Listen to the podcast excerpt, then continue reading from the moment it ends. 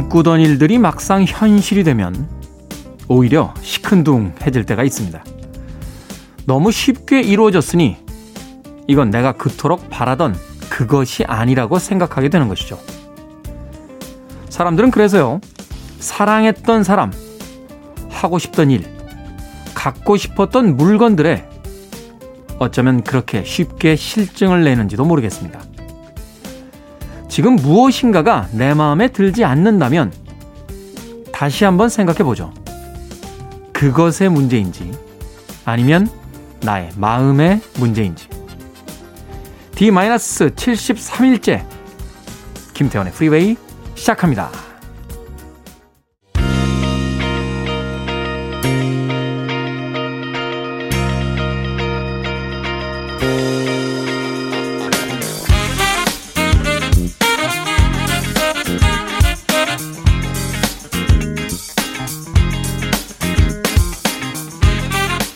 빌보드 키드의 아침 선택 김태훈의 프리웨이 저는 클 태 자 쓰는 태디 김태훈입니다. 오늘 첫 곡으로 들려드린 곡 로키 버넷의 Tired of Toein' the Line 들으셨습니다. 1980년 바로 이번 주에 차트 20위에 머물렀던 곡이었습니다. 로큰롤의 초기 아티스트죠. 쟈니 버넷의 아들로 알려져 있는 로키 버넷. 데뷔 음반이 재밌었어요. 사나브 로큰롤이라고 해서 로큰롤의 아들이라고 앨범명을 달고 등장했었습니다. 그의 히트곡 중에서 Tired of Toein' the Line으로 오늘 김태훈의 프리웨이 시작했습니다. 자, 6월 19일 토요일 1부는요. 음악만 있는 토요일로 꾸며 드립니다. 1980년대 바로 이번 주에 차트에 있었던 음악들 두 곡, 세 곡 이어서 들려드리겠습니다. 그리고 2부에서는 북구북구 코너가 진행이 됩니다. 북칼럼니스트 박사 씨, 또 북튜버 이시한 씨와 함께 책 읽는 시간이 준비가 되어 있으니까 또 많이 기대를 해주시길 바라겠습니다. 청취자분들의 참여 기다립니다. 문자번호 샵 1061, 짧은 문자는 50원, 긴 문자는 100원, 콩은 무료입니다.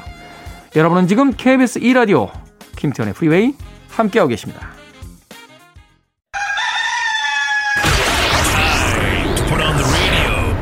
김태훈의 프리웨이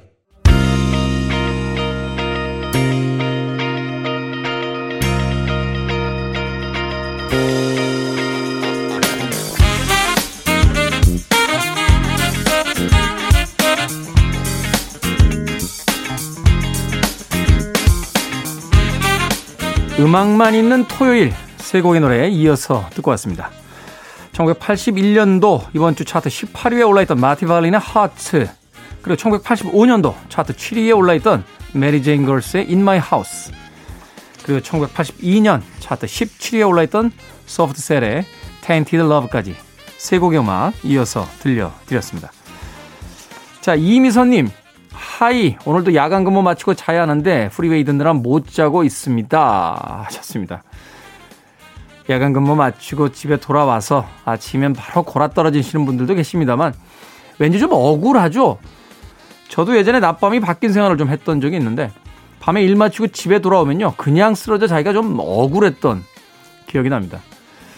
남들은 하루를 이제 시작하는 시간에 그냥 잠자리에 빠져든다는 게 그래서 뭐 TV도 좀 보고 뭐 책도 좀 읽어보고 했는데 사실은 피곤한 하루의 마무리다 보니까 집중이 잘 되진 않더군요. 이럴 땐 또 라디오가 가장 좋은 매체가 아닌가 하는 생각해 봅니다. 프리웨이 틀어놓으시고 편안하게 좀 쉬시는 건 어떨까요? 이미선님. 자, K121967061님. 우연히 듣게 된 김태훈의 프리웨이. 이젠 저에게는 하루아침을 밝게 시작하게 하는 친구입니다.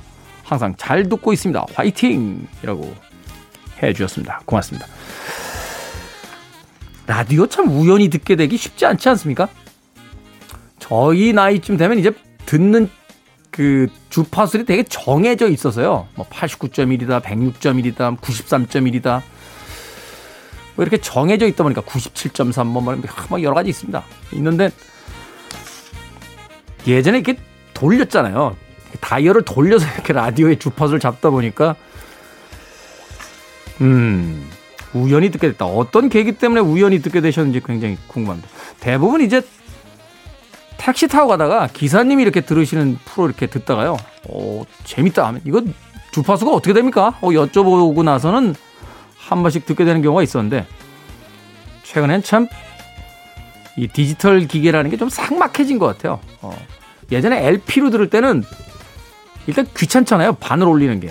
한번 올려놓으면 한쪽 면은 그냥 다 듣습니다. 네, 끝까지 한번 들어보는 거예요. 근데 CD가 나오고 어, 이 디지털 음원의 시대로 바뀌면서 뭐 창작자들끼리는 그런 얘기도 한다고 하는데 인트로 15초 안에 듣는 사람들을 사로잡지 못하면 아, 그 음악은 히트할 수 없다. 왜냐면 한 10초 정도, 15초 정도 듣다가 아닌 것 같다. 그럼 바로 skip해서 다음 곡으로 넘어가 버리니까 아마도 그런 세태의 변화가 있지 않나 하는 생각이 듭니다. 자, 우연히 듣게 되긴 하셨습니다만 자주 와주시길 바라겠습니다. K121967061님. 0582님, 새벽에 출근해서 따뜻한 커피와 식빵에 딸기잼 듬뿍 발라와서 먹고 있습니다. 맛있죠? 갓 구운 토스트에 한쪽에는 버터, 한쪽에는 잼 딱 발라가지고 중간에 탁 붙여서 두 쪽으로 그렇게 먹는 분들도 계시고요. 약간 부담스러우면 한쪽에 반을 갈라서 한쪽엔 버터, 한쪽엔 잼을 바른 뒤에 반을 싹 접어가지고 예, 그렇게 먹는 분들도 또 있습니다. 저는 사실 아침을 안 먹는데요. 예전에 이제 해외 여행 가거나 출장을 가면 이 바삭한 그 토스트 빵을 먹기 위해서 조식 뷔페를 정말 칼같이 내려왔어요. 네.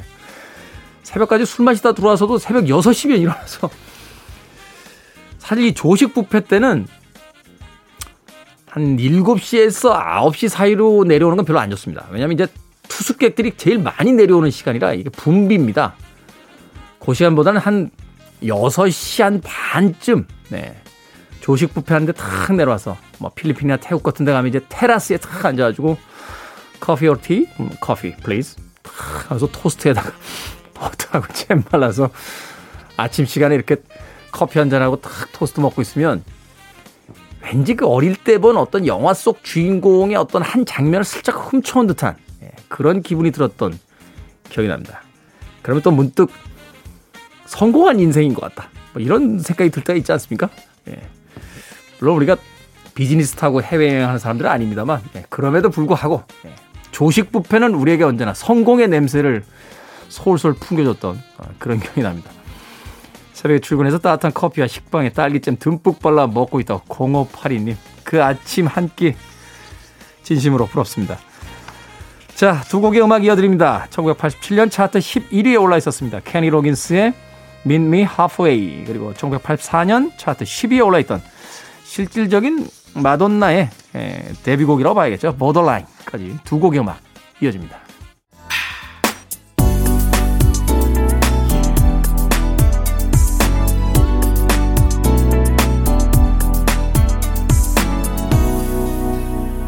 김태훈의 Freeway.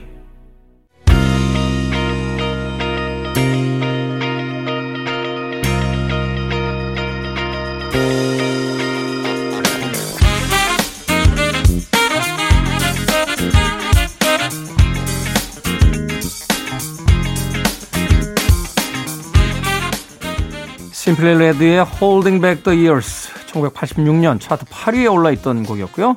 나탈리 콜의 Miss You Like Crazy 1989년 차트 12위에 올라있던 곡이었습니다.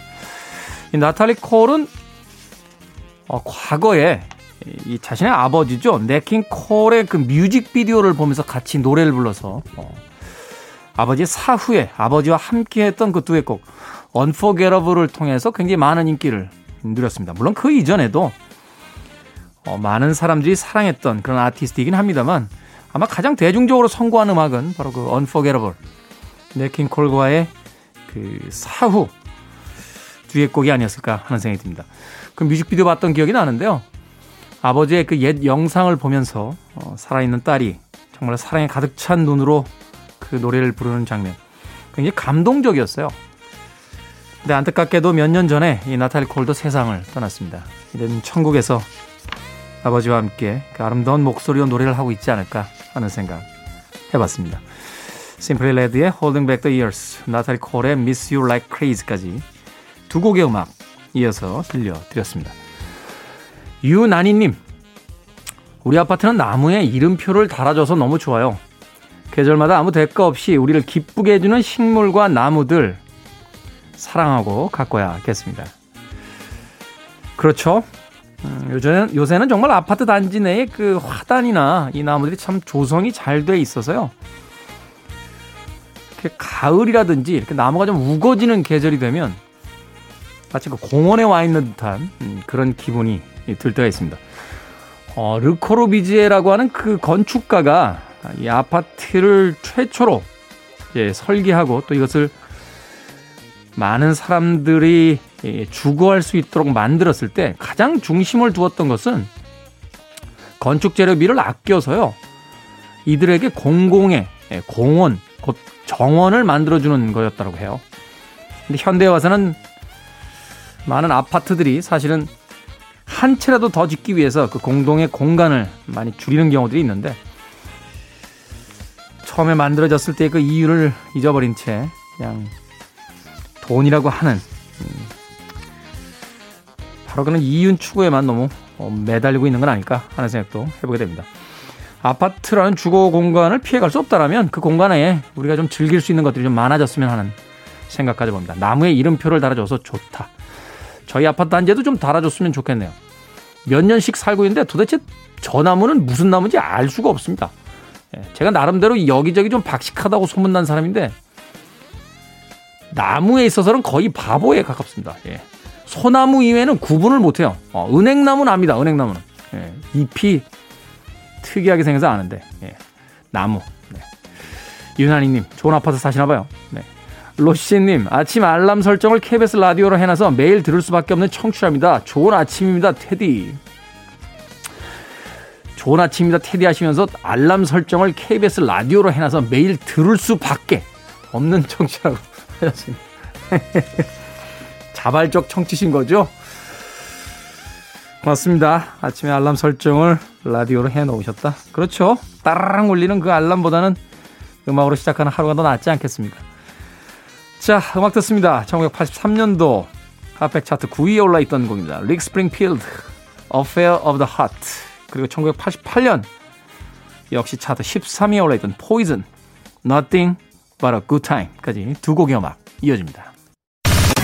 Listening to one of the best radio stations around. You're listening to 김태훈의 Freeway.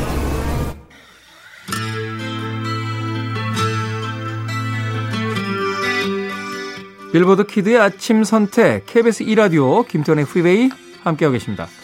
자 이제 1부 끝곡입니다. 1989년 차트 8위에 올라있던 리타 포드 그리고 오지 오스본이 함께했던 Close My Eyes Forever 저는 잠시 후 2부에서 돌아옵니다.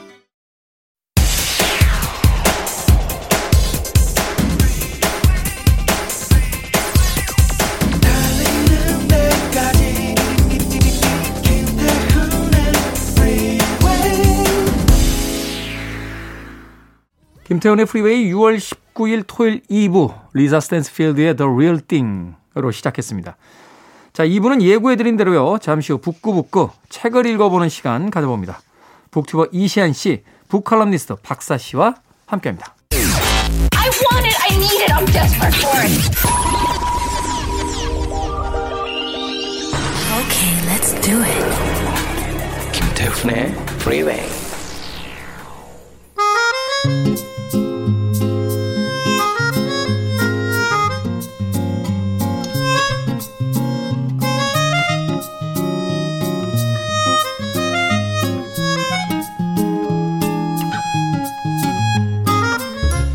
교양을 키워주는 책 수다 시간 북구북구 북튜버 이시안 씨, 북칼럼니스트 박사 씨와 함께합니다. 어서 오세요. 안녕하세요. 네, 안녕하세요. 반갑습니다.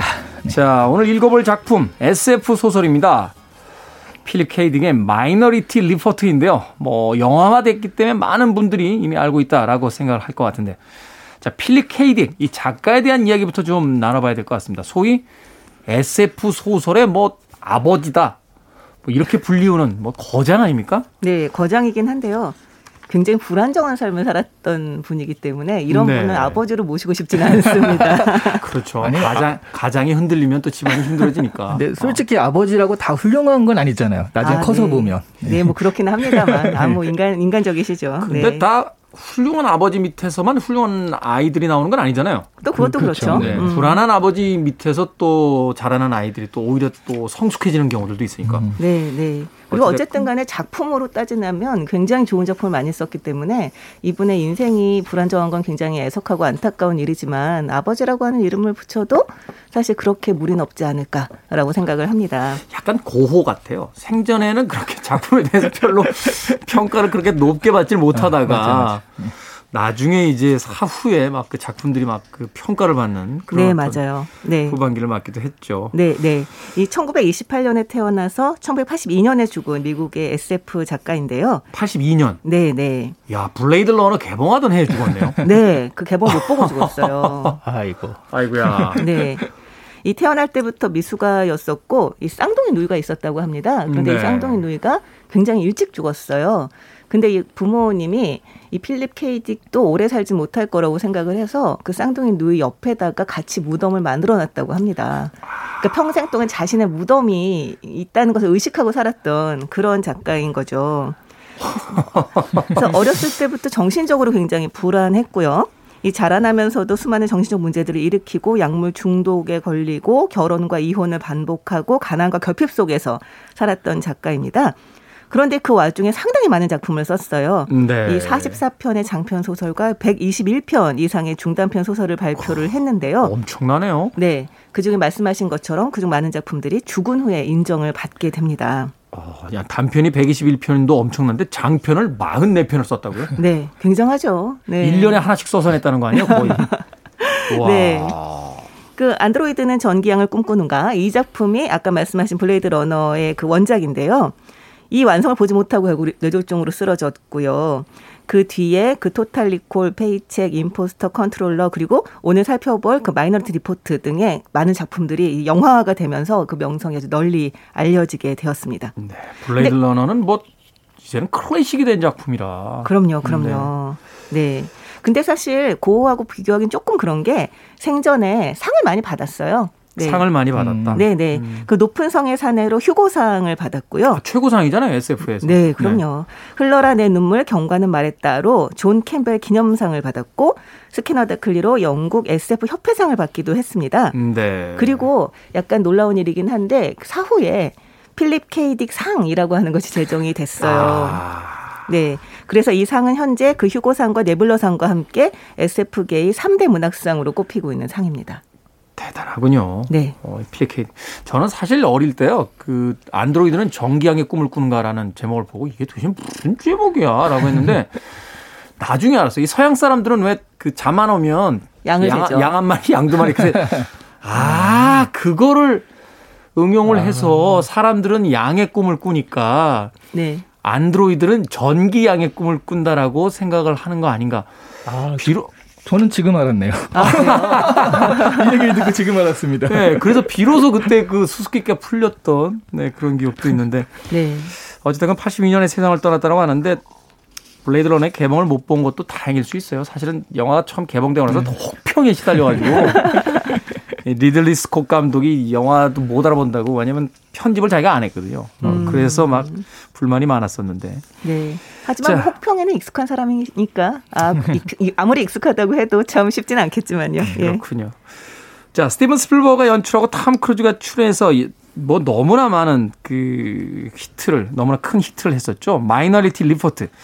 바로 그 영화의 이제 원작인데요. 오늘 다룰 책이 영화는 음모론과 이제 액션 뭐 이제 그 특수 효과 이런 데 더 치중한 편이라면 책의 내용은 조금 많이 다릅니다. 자, 원작의 내용 좀 이시안 씨께서 좀 줄거리를 어, 일- 압축을 해 주시죠. 네, 일단 영화와 이 소설이 가장 다른 건 주인공 앤더턴인데, 네. 그러니까 이 소설을 읽을 때 앤더턴 그 그러니까 원래 영화는 탐 크루즈가 주인공을 했잖아요. 그렇죠. 그 외모를 보고 딱 상상하고 읽으면 완전 달라요. 진짜 달라요.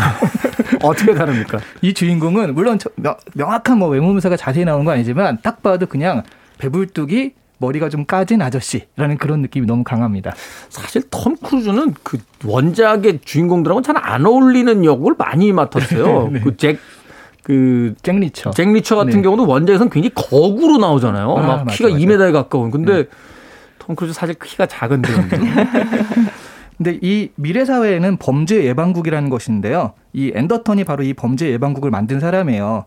세 명의 예언자들이 예언을 막 하는데 그 예언을 수집해서 범죄를 예견한 후에 그 사건이 일어나기 전에 범죄 그 범죄자로 지목된 인물을 미리 잡아들이는 거죠. 그러니까 말하자면 범죄는 실질적으로 벌어지지 않았는데 네. 저 사람이 약 5분 후에 범죄를 저지를 거야. 그래가지고 미리 잡아가 버리는 거죠. 그렇죠. 네. 근데 이 범죄 예방국 덕분에 살인 사건이 지난 5년간 한 건도 일어나지 않았을 뿐더러 그 굉장히 좀 평화로운 사회가 됐거든요. 네. 그래서 이 앤더턴 밑으로 국장 수습의 형태로 위트워라는 사람이 들어와요. 근데 하필이 위트워. 위트워. 근데 이 사람이 들어오자마자 갑자기 이 범죄 예방국 국장이죠. 앤더턴이 앞으로 살인을 저지를 것이다라는 예언이 나옵니다. 이 국장은 자기가 미리 볼 수 있잖아요. 아. 그렇죠. 그걸 미리 싹 그 카드를 숨긴 다음에 이제 도망을 다니는 건데 자기가 봤더니 자기 이름이 있는 거죠. 네, 그렇죠. 그러니까 이게 워트워도 의심스럽고 자기 아내인 리자 리자도 아내이긴 하지만 범죄 예방국 임원이기도 하거든요. 리자도 의심스럽고 그러면서 도망 다니는데 그러니까 말하자면 자기를 모함해서 일부러 이것을 조작한 것이다. 그렇죠. 아, 이렇게 생각을 하게 되는 거군요. 네. 근데 이제 자기가 죽이기로 죽일 것이다라고 예언된 사람이 이 사람을 납치해요. 그래서 거기에 끌려갔다가 그리고 이제 탈출을 하게 되는데 그러면서 어떤 음모에 휘말리게 됩니다. 근데 여기서부터 얘기를 하면 이제 또 이게 스포일러가 되기 때문에 네. 아니 원래 스포일러 전문이시잖아요. 왜 그러니까. 갑자기 몸을 사리시는 거죠? 스포일러 전문 어, 이시안 씨. 그러니까 뭐라고 하지 말아주세요. 네. 그래서 범죄 예방국 입장에서는 이제 이 범죄 예방 그러니까 이 사람 입장에서는 범죄 예방국 존속할 것인가 자기가 살인범으로 몰릴 것인가를 기로에 서게 되거든요. 그러면서 이 뒤에 음모를 파헤치는 얘기들이에요. 약간 느낌은 소크라테스 같아요. 아, 악, 악법도 법이다 이렇게 받아들인 소크라테스가 있다라면 네. 이 앤더튼이라는 인물은 자기는 이 시스템을 만들었고 신봉해 왔는데 네. 막상 그 시스템이 나를 범인으로 지목하니까 네.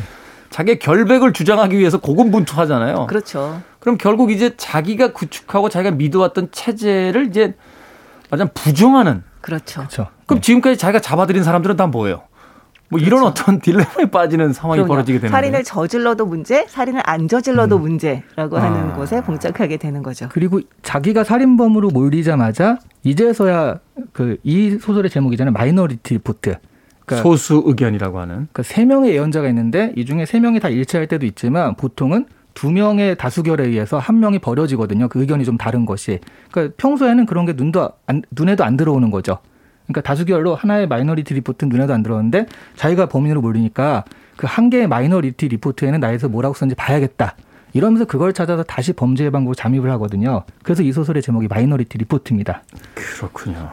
이게 말하자면 우리나라 우리나라뿐만 아니라 전 세계 이제 법정에서 어떤 판결을 내릴 때 소위 이제 소수 의견이라고 하는 다수결을 뺀 나머지 사람들의 의견도 이제 사실은 그 판결을 할 때 이렇게 공개하잖아요. 네. 바로 이제 거기서 이제 어떤 차관한 그 제목이지 않나 하는 생각도 해보게 됩니다. 두 분은 어떻습니까? 만약에 범죄의 예방에 100%에 가깝다. 물론 이제 100%는 아니고 98점 하고 99점 어디쯤 어디쯤에 가 있다. 99 어디쯤에 가 있다. 이렇게 봤을 때 이 시스템에 문제가 없을까요? 아, 저는 이게 사실 맞다고 봐요. 그러면 이게 특히 예측이 높아지잖아요. 그러니까 저는 코로나가 처음 그 유행했을 때 가령 엘리베이터를 탔을 때 그때 내가 있는데 누군가 마스크를 안 쓰고 들어오면 음. 그 사람을 잠재적 코로나를 가진 사람으로 보는 것이 일단 예방에는 더 안전하잖아요. 사실 우리가 백신을 맞을 때도 부작용이 아주 없다고는 아예 없다고는 이야기하지 음. 못합니다만 그럼에도 불구하고 이 백신을 맞았을 때 우리가 얻을 수 있는 효과가 더 높기 때문에 네. 그래서 그냥 그 부작용을 감수하면서 백신을 맞는 듯- 맞듯이 네. 그래서 이렇게 잠재적 범죄자라고 생각하고 거기에 대해서 내가 예방 차원에서 어떤 행동을 한다. 어, 저 사람이 마스크를 안 썼는데 그럼 나는 그냥 내린다든가 하는 것이 물론 이 사람의 입장에서 기분이 나쁠 수는 있지만 나는 절대 코로나 걸린 사람이 아닌데 왜 나를 그런 사람 취급하지라고 기분이 나쁠 수도 있지만 전체적인 사회 안전 면에서는 조금 더 나은 사회가 될 수 있을 거라고 보거든요. 네, 네. 음, 저 같은. 경우는 제가 어 만약 그렇게 살인을 저지를 것이다 라는 지목을 받았다라면 어땠을까라고 생각을 해봤는데요. 저는 어디 올테면 좋은데 호텔을 잡아주고 음. 이제 월급을 주고 음. 맛있는 거를 주고 그리고 음. 자가 격리 하듯이 음. 자 네가 살인데 2주에 살인을 저지를 거라고 나왔으니까 3주만 여기 있다가 가라.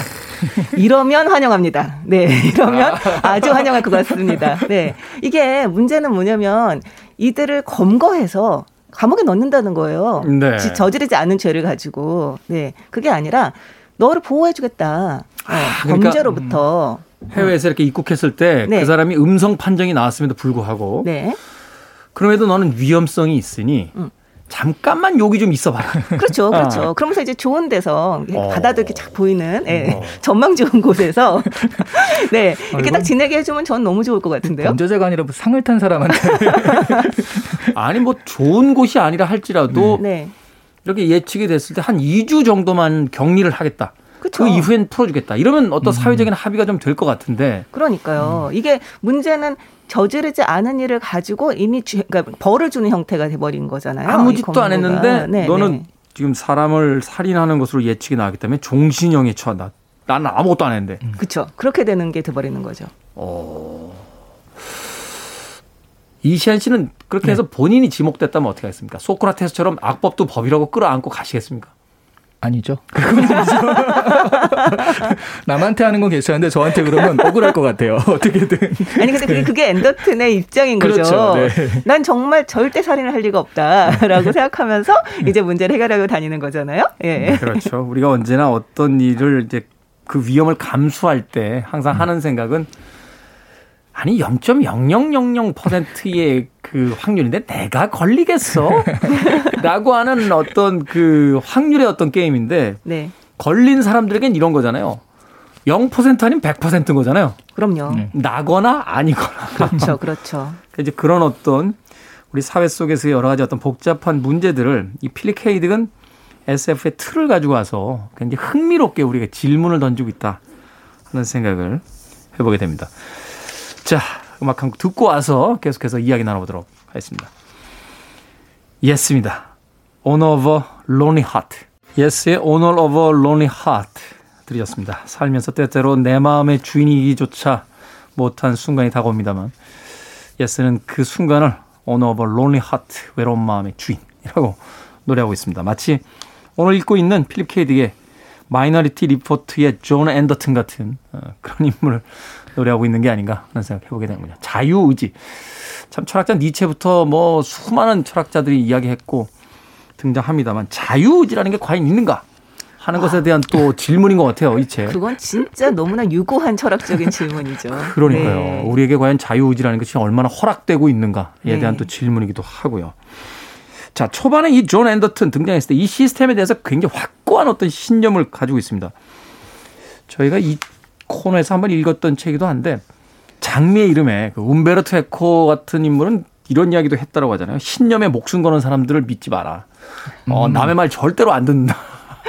라고 했다고 하는데 종교에서도 되게 원칙주의적인 종교가 위험하게 된다 이런 얘기도 있죠. 그렇죠. 그런 의미에서 봤을 때 이 존 앤더튼과 이 시스템이라고 하는 것들이 이제 던지는 어떤 위험을 이 바로 이 책에서 어, 또 보여주고 있는 게 아닌가 하는 생각이 들었습니다.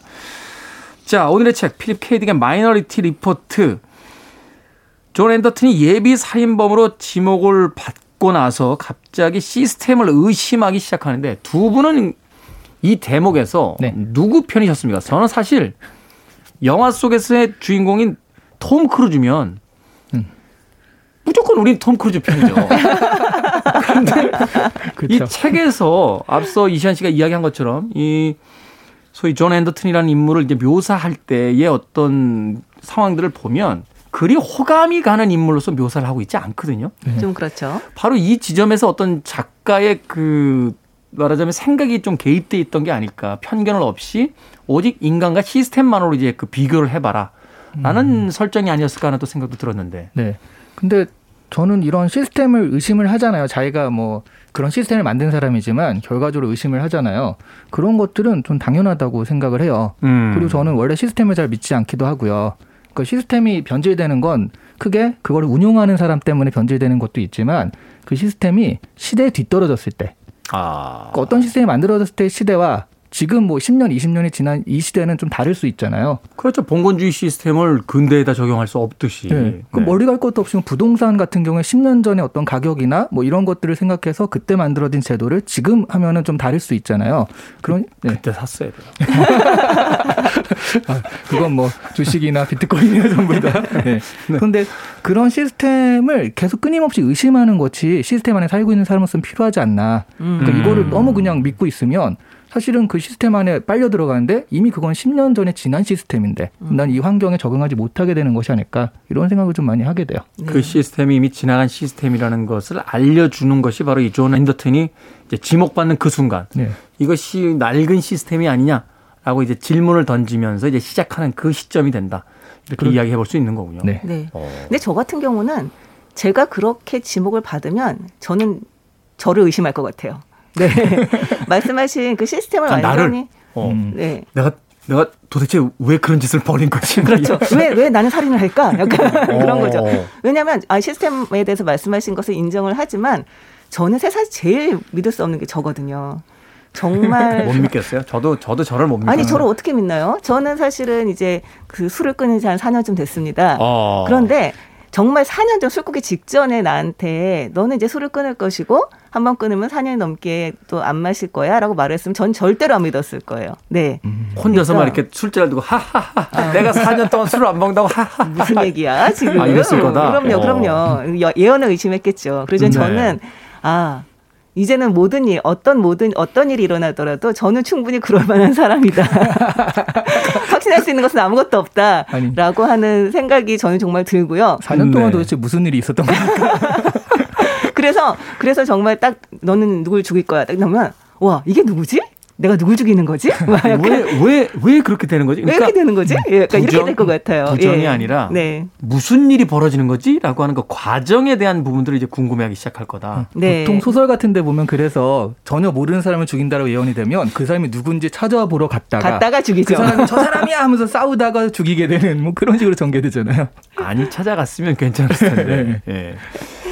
그러네요. 사실은 우리가 그 뭐 신화라든지 전설 혹은 고대 그리스로부터 이제 시작된 여러 가지 어떤 문학 작품들을 봤을 때, 뭐 셰익스피어도 마찬가지고, 소위 이제 그 예언을 듣잖아요. 네. 그리고 신탁이라는 것이 이제 다가오고, 네. 근데 그거를 믿는 주인공은 없는 것 같아요. 그잖아요. 그, 그 일리어드 오디세이도 보면 아킬레스가 너 트로이에 가서 이제 전쟁을 치르면 명예는 얻겠지만 죽음을 당할 거다. 근데 트로이로 갈 때 아킬레스가 그걸 믿었으면 갔겠어요? 가잖아요. 뭔 소리야? 하고서 또 가고. 네. 사실 그런 어떤 여러 가지 예언의 소리, 신탁의 소리가 들렸을 때 그것을 믿지 않는 인간들의 어떤 그 상황들. 거기서 어떤 딜레마가 또 발생이 되고 드라마가 또 만들어지는 게 아닌가 하는 또 생각이 드는데. 맞아요. 그러니까 오이디푸스 같은 경우도 만약에 아버지를 죽일 것이다 이 아이가 이 얘기를 아- 안 믿었으면 그냥 아들로 잘 키웠고 그랬으면 음. 그런 일이 안 일어났을 수도 있는데 오히려. 오히려 그 예언을 믿었기 때문에 아이를 버리고 그래서 결국 그 아이가 이제 아버지를 죽이게 되는 자기 상황이 아버지인 줄도 돼버리는. 모르고 이제 죽이게 되는 일이 그렇죠, 벌어지잖아요. 그렇죠. 그런 것들을 보면 참 믿어도 문제, 안 믿어도 문제라는 생각이 듭니다. 그러니까 결과적으로 그리스 로마 신화 이 시대는 다 운명에 사로잡혀 있는 거잖아요. 네. 심지어 그렇죠. 신들도 운명을 거역할 수 없을 정도로. 근데 그 사이에 우리가 이 운명에 대해서 계속 좀 생각을 하는 것 같아요. 근데 이렇게 오면서 과학 뭐 이런 것들이 하면서 과연 운명이라는 것이 있는 것인가? 그러니까 좀 다른 것이 아닌가? 뭐 그런 것에 대한 대답은 아직도 안 나온 것 같습니다. 그래서 바로 그 지점이 어떻게 보면 이제 고전의 어떤 그 문학들, 소위 이제 그 그리스 시대를 이야기하는 그 당시 어떤 문학들과 현대의 문학을 나누는 그 갈림길인 것 같아요. 네. 그러니까 고대 문학 속의 주인공들은 결국은 운명을 이길 수 없는 비극적인 어떤 인간의 한계를 보여주면서 마무리가 됐다라면 현대에 이제 와서의 어떤 인간이라는 건 그 운명과 이제 맞서 싸움으로써 인간의 자유 의지를 이제 보여주면서 그것이 이제 어 우리의 이제 현재의 어떤 문학의 어떤 중심을 이루잖아요. 그렇게 본다라면 이 마이너리티 리포트는 바로 그 중간 지점에서 맞아요. 딱 그 네. 위치예요. 저는 이 소설 보면서 굉장히 재밌었던 게 뭐냐면요. 이 앤더튼이라고 하는 사람이 자기가 이제 이할 것이라는 예언을 듣잖아요. 근데 그 예언에 수동적으로 끌려가지 않고 굉장히 적극적으로 자신의 자유의지를 발휘해서 그래서 그 예언을 수행하게 되거든요. 어, 스포일러 하셨습니다. 지금. 스포일러 전문가의 타이틀을 넘겨드리겠습니다. 아, 네. 왠지 한, 제 스스로 빠, 판 함정에 빠진 느낌이네요. 네, 네. 드디어 어, 미끼를 콱 물어버리셨어요. 네, 드디어 걸려들었다 하는 생각이 듭니다. 저는 혼자 죽지 않습니다. 자, 저나 이시안 씨는 한마디도 뻥끗한 적이 없습니다. 맞습니다. 어, 오늘은 박사 씨께서 미끼를 확 물어주셨어요. 네. 바로 이제 그런 지점, 그것이 바로 이 마이너리티 리포트를 쓴 또 필립 케이딕의 작가로서의 또 아주 뛰어난 점. 그래서 끊임없이 이제 이야기가 진행되는 동안 나라면 어떤 선택을 할 것인가? 과연 우리가 살고 있는 이 시스템을 우리가 믿고 전적으로 믿고 있는 것이 옳은 것인가? 뭐 이런 질문들이 계속해서 나옵니다. 그러면서도 이 소설을 아주 재밌게 끌고 가는 건 이 소설에 이제 등장하는 여러 주인공의 주변 인물들이 있는데 한 페이지 한 페이지 넘어갈 때마다 그 말하자면 의심 가는 인물이 계속 바뀌어 나가요. 그렇죠. 아주 그 유려한 형태, 추리 소설의 형태를 이제 가지고 또 진행이 된다는 점이 굉장히 흥미로웠는데. 네. 추리 소설보다도 저는 미스테리 소설에 더 가깝다는 생각이 들어요. 그 음모가 음. 있고 그 음모가 도대체 왜 이렇게 발생하는지부터 내가 그런 거잖아요. 그러니까 최근 들어 베르나르 베르베르의 소설 같은 경우에는 어느 날 아침에 일어나 있었더니 내가 죽어 있었다. 나를 아. 죽인 사람 누구인가? 이런 설정으로 시작하는 것도 있잖아요. 약간 그 카프카의 변신 비슷한. 그렇죠. 네. 그래서 약간 어 이게 내가 만든 건데 내가 지금 살인범이 되다니라는 그런 어떤 미스테리한 상황. 왜, 왜 갑자기 이게 나한테 닥쳤지 하는 그런 미스테리한 상황에서 시작해서 이렇게 가는데 그 사이에 계속 바뀌기도 하고 또 저는 여기 설정들이 되게 재밌더라고요. 경찰국과 음. 군인들이 싸우는 것도 그렇고요. 특히 군인들이 왜 자기들의 파워를 다시 획득하려고 하냐면 전 이 설정이 제일 와 이럴 수도 있겠구나 하는데 세상이 너무 평화로워진 거예요. 그러니까 군대가 필요 없어진 거죠. 근데 위상이 점점 떨어지는 거죠. 네. 그러면서 군인들이 실직하게 되고 그러면 내가 다시 그걸 찾아야지라고 하면서 어떤 음모를 꾸미게 되는 것들인데 저는 사실은 이 주변 인물도 그렇지만 이런 상황을 설정했다는 것 자체 이런 것들이 이 사람의 상상력은 정말 대단하다는 생각을 하게 되더라고요. 네. 그렇군요. 근데 솔직히 조금 거친 면이 있어요. 저는 이 책을 처음 보면서 뭐 굉장히 탁월한 이야기꾼이다라는 생각을 하긴 했지만 처음에 너무 무턱대고 자기의 후임자로 온 그 위트워라는 남자와 아내 리사를 정말 무턱대고 의심하기 시작을 하잖아요. 그래서 평, 평소 자신이 어떻게 생활했는지 어, 알수 네. 있죠. 그런 걸 보면. 아니 왜 만나자마자 의심해 약간 이런 느낌 있잖아요. 그래서 그게 그게 이제 박사 씨가 제가 어떤 뭐 그 차별을 하는 건 아닙니- 아닙니다만 네. 이제 중년의 남자를 잘 모르셔서 그래요. 중년 중년 남자 이제 밀려나기 직전이냐 이 남자. 존 앤더튼 지금 밀려나기 직전이란 말이에요. 그러니까 맞아요, 맞아요. 새로운 젊은 후임자가 왔을 때 꼬라지가 보기 싫은 거예요. 저놈 때문에 내가 이제 퇴물이 됐구나. 거기다 이제 아내가 있는데 점점 이제 집에서도 설 자리는 없고 그러니 어떤 그런 피해 의식들이 음, 어쩌면은 나를 제거하려는 게 아닐까 음. 하나는 어떤 그런 어떤 피해 의식이 아닐까 하는 또 생각도 해봤어요. 저는. 아, 테디가 그런가요? 너무 감정이입을 지금 진짜 엄청. 감정이입하시는데요. 어, 저는 모르는 분야로 그럼 넘어가겠습니다. 하지만 그 대목에서 저는 이 음악을 꼭 띄워드리고 싶습니다. 글로리아 게이너입니다. I will survive.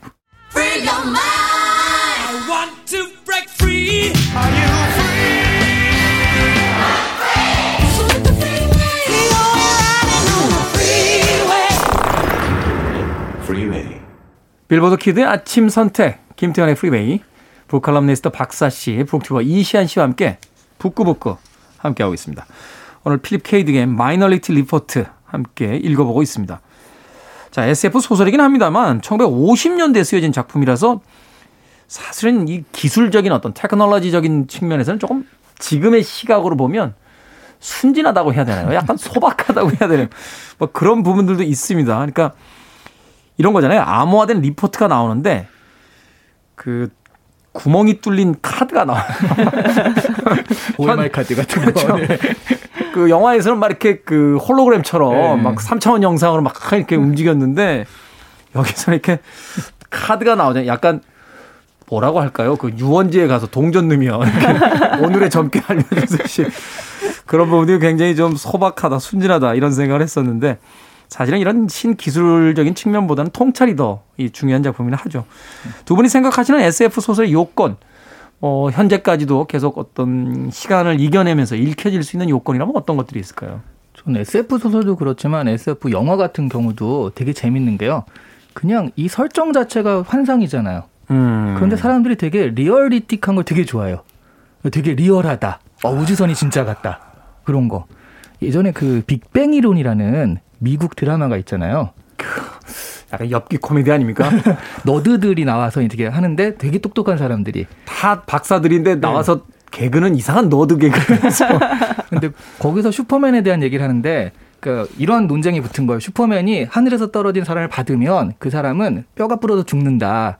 그게 뭐, 뭐 그거 있잖아요. 중력 가속도가 어쩌고저쩌고 하면서 막 계산을 하고 서로 막 논쟁하는데 옆에 있던 여자가 그런데 슈퍼맨이 사람이 날 수 있다는 것 자체가 이상한 거 아니에요? 그랬더니 슈퍼맨도 안 봤어요? 그건 당연한 거죠. 이러면서. 뭔가 이 설정 자체가 되게 사실은 환상인데 그 안에 좀 어떻게 하면 리얼리즘을 좀 넣을 것인가. 근데 그런 것이 들어갈수록 SF나 SF 소설이나 영화들은 좀 몰입감이 더 생기는 것 같더라고요. 그렇죠, 그렇죠. 부산행을 보고 나서 어떤 분이 저한테 어 정말 좀비하고 똑같이 만들었어요 그래요. 그래서 내가 좀비가 있나요? 없는 좀비를 어떻게 똑같이 만드네. 그래서 뭐 그만큼 이 영화 속의 세계, 작품 속의 세계가 리얼리티를 갖는 그 안에서의 어떤 완결성을 갖는다, 완성도를 갖는다, 뭐 이렇게 볼 수 있는 거잖아요. 네. 이게 어떻게 보면 이게 SF라고 하는 것이 정말 무한한 상상력이라고 하는 걸 기반으로 하고 있는 거잖아요. 근데 이 무한한 상상력이라는 것이 사람들한테 실감 있게 다가오기 위해서는 말씀하셨던 대로 아주 현실감이 또 있어야 되는 거죠. 네. 이 현실적인 감각 위에 이 상상력을 어떻게 얹을 것인가 이게 이 SF 쓰는 사람들의 어떤 만나는 문제라는 생각이 든데요. 네. 이 SF라고 하는 것은 정말 상상을 펼치기 위해서 사 용할 수 있는 모든 것을 갖다 쓰는 장르다. 저는 음. 약간 그렇게 생각을 합니다. 그러니까 이것은 어떻게 보면 이 상상력을 잘 이해하고 잘 받아들일 수 있기 위해서 현실적인 장치들을 갖다 쓰는 것이기도 하고요. 이 현실을 잘 이해하기 위해서 상상을 갖다 쓰는 것이기도 한 거죠. 아, 네. 이 Minority Report 같은 경우도 이게 굉장히 어떻게 보면 터무니없는 상상력이다라고 생각을 할 수 있지만 사실 인간을 굉장히 잘 이해할 수 있게 만드는 면이 있잖아요. 사실은 이제 인간은 무엇인가, 우리는 어떻게 살아야 되는가 하는 가장 인문학의 본질적인 질문을 던지는 거잖아요. 맞아요. 이 필립 K. 딕 같은 경우도 굉장히 이를테면 근본적인 원, 그 자기가 의도했던 의도하지 않던 간에 인간에 대한 근본적인 질문을 던지고 있고요. 이것이 그 철학에 아주 오래된 그 이를테면 주제들을 다루고 있기도 하고 또 새로운 철학에 또 영향을 주기도 했거든요. 네. 음. 그렇게 생각하니까 그 이 SF라는 장치가 이 필립 케이딕 소설 보면 나는 누구지? 내가 나를 믿을 수 있나? 이런 주제들이 되게 많은 것 같아요. 굉장히 많아요. 네. 네. 계속 혼란스러운 상황 네. 속에 주인공들이 그 닥치게 되죠. 뭐 토탈리커도 마찬가지고 네. 페이책 같은 것도 마찬가지고. 네. 네. 그래서 그런 어떤 극, 질문들은 극단적인 상황에서 보여주기 좋은 SF라는 장치가 그런 극단적인 설정을 만들 수 있는 그런 좋은 장치가 아닌가 싶기도 하네요. 네 네.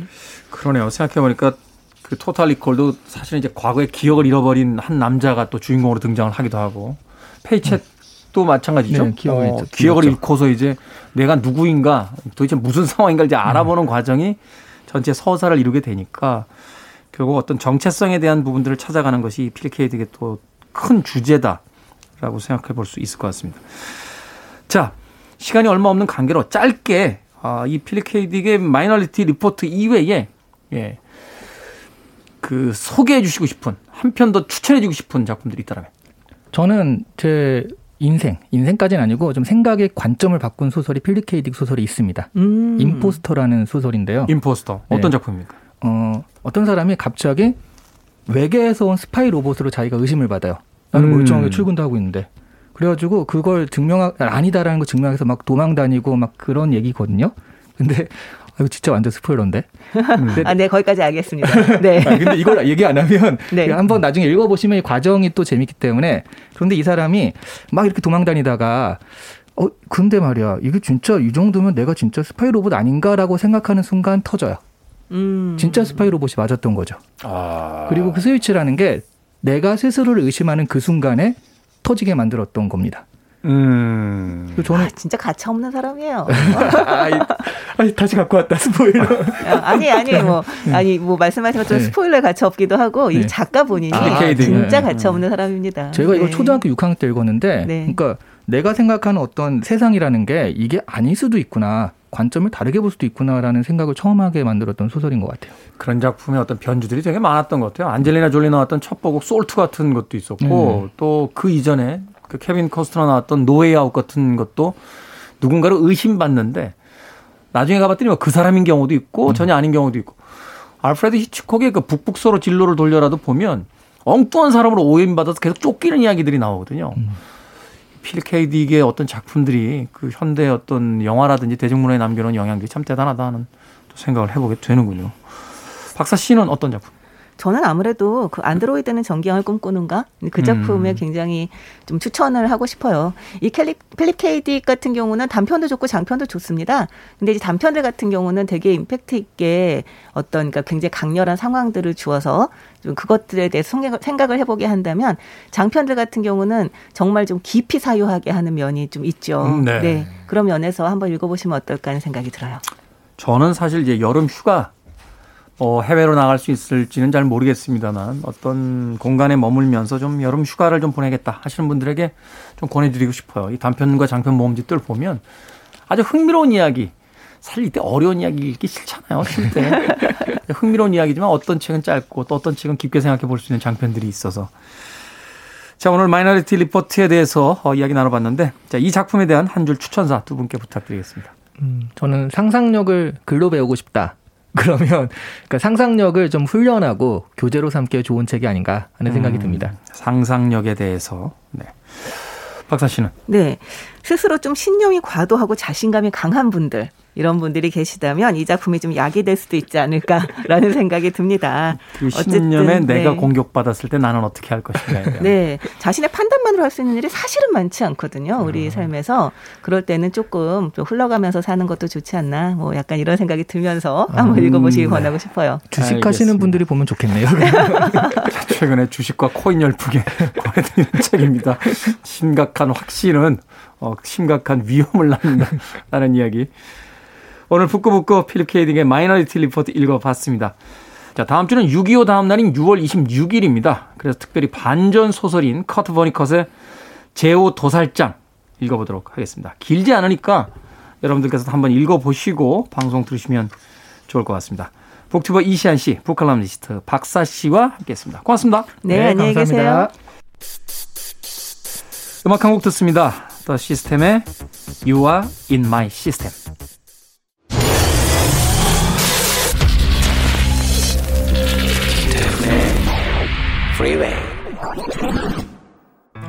KBS 1라디오 김태훈의 프리웨이 D-73일째 이제 끝곡입니다.